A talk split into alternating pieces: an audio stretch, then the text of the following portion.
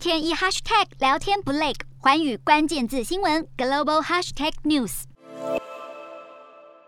尼在四月二十八号的时候是实施了棕榈油出口禁令来保障国内的供应，而在十九号的时候，总统佐科威就宣布了，随着国内食用油供应情势改善，将在五月二十三号解除棕榈油出口的禁令。更解释了，虽然散装的食用油价格还没有达到目标的价格，但是考量到了棕榈油行业一千七百万工人的福利，因此解除禁令。那么由于乌俄战争延烧，其实影响了全球供应链，再加上印尼实施了棕榈油出口禁令，不只是导致植物油价格飙升，更因为棕榈油用途广泛，从加工食品到化妆品都会用到，所以也加剧了通货膨胀。而就在佐科威宣布解禁之后，渴望能为全球植物油市场的压力带来一些舒缓。